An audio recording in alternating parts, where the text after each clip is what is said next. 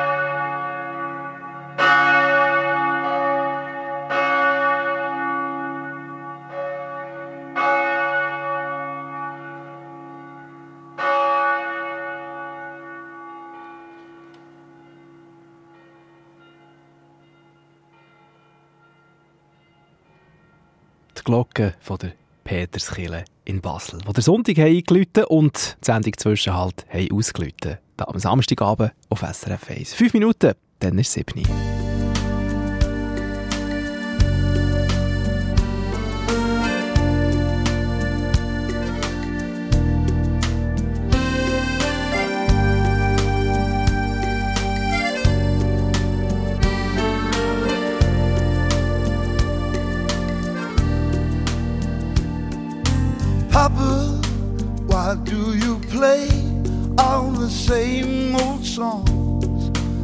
Why do you sing with the melody?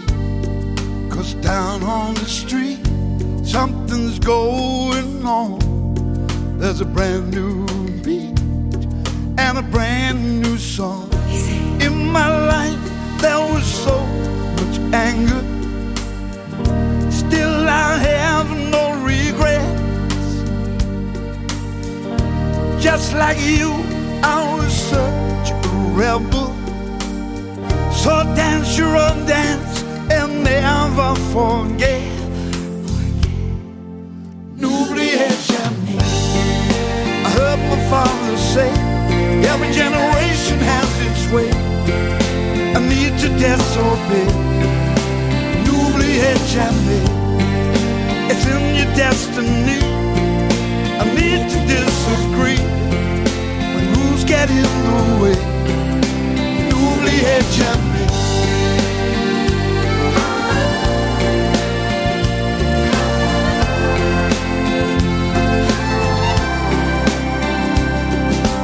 Mama, why do you dance to the same old songs? Why do you sing only harmony? Cause down on the street, something's going on. There's a brand new beat and a brand new song. In my heart, there's a young girl's passion for a lifelong duet.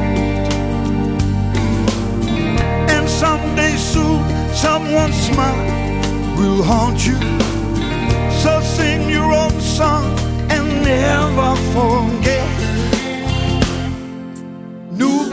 Jamais. I heard my father say, every generation has its way. I need to disobey. N'oubliez jamais. It's in your destiny. I need to disagree when rules get in the way. N'oubliez jamais.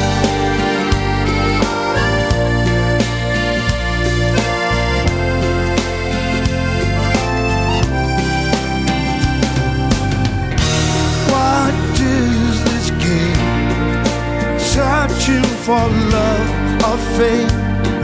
It's all the same. One of these days you say that love will be the cure. I'm not so sure.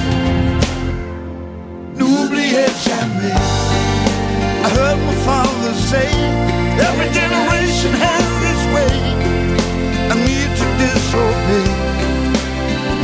N'oubliez jamais. It's in your destiny. I need to disagree when rules get in the way. N'oubliez jamais. Don't you ever forget.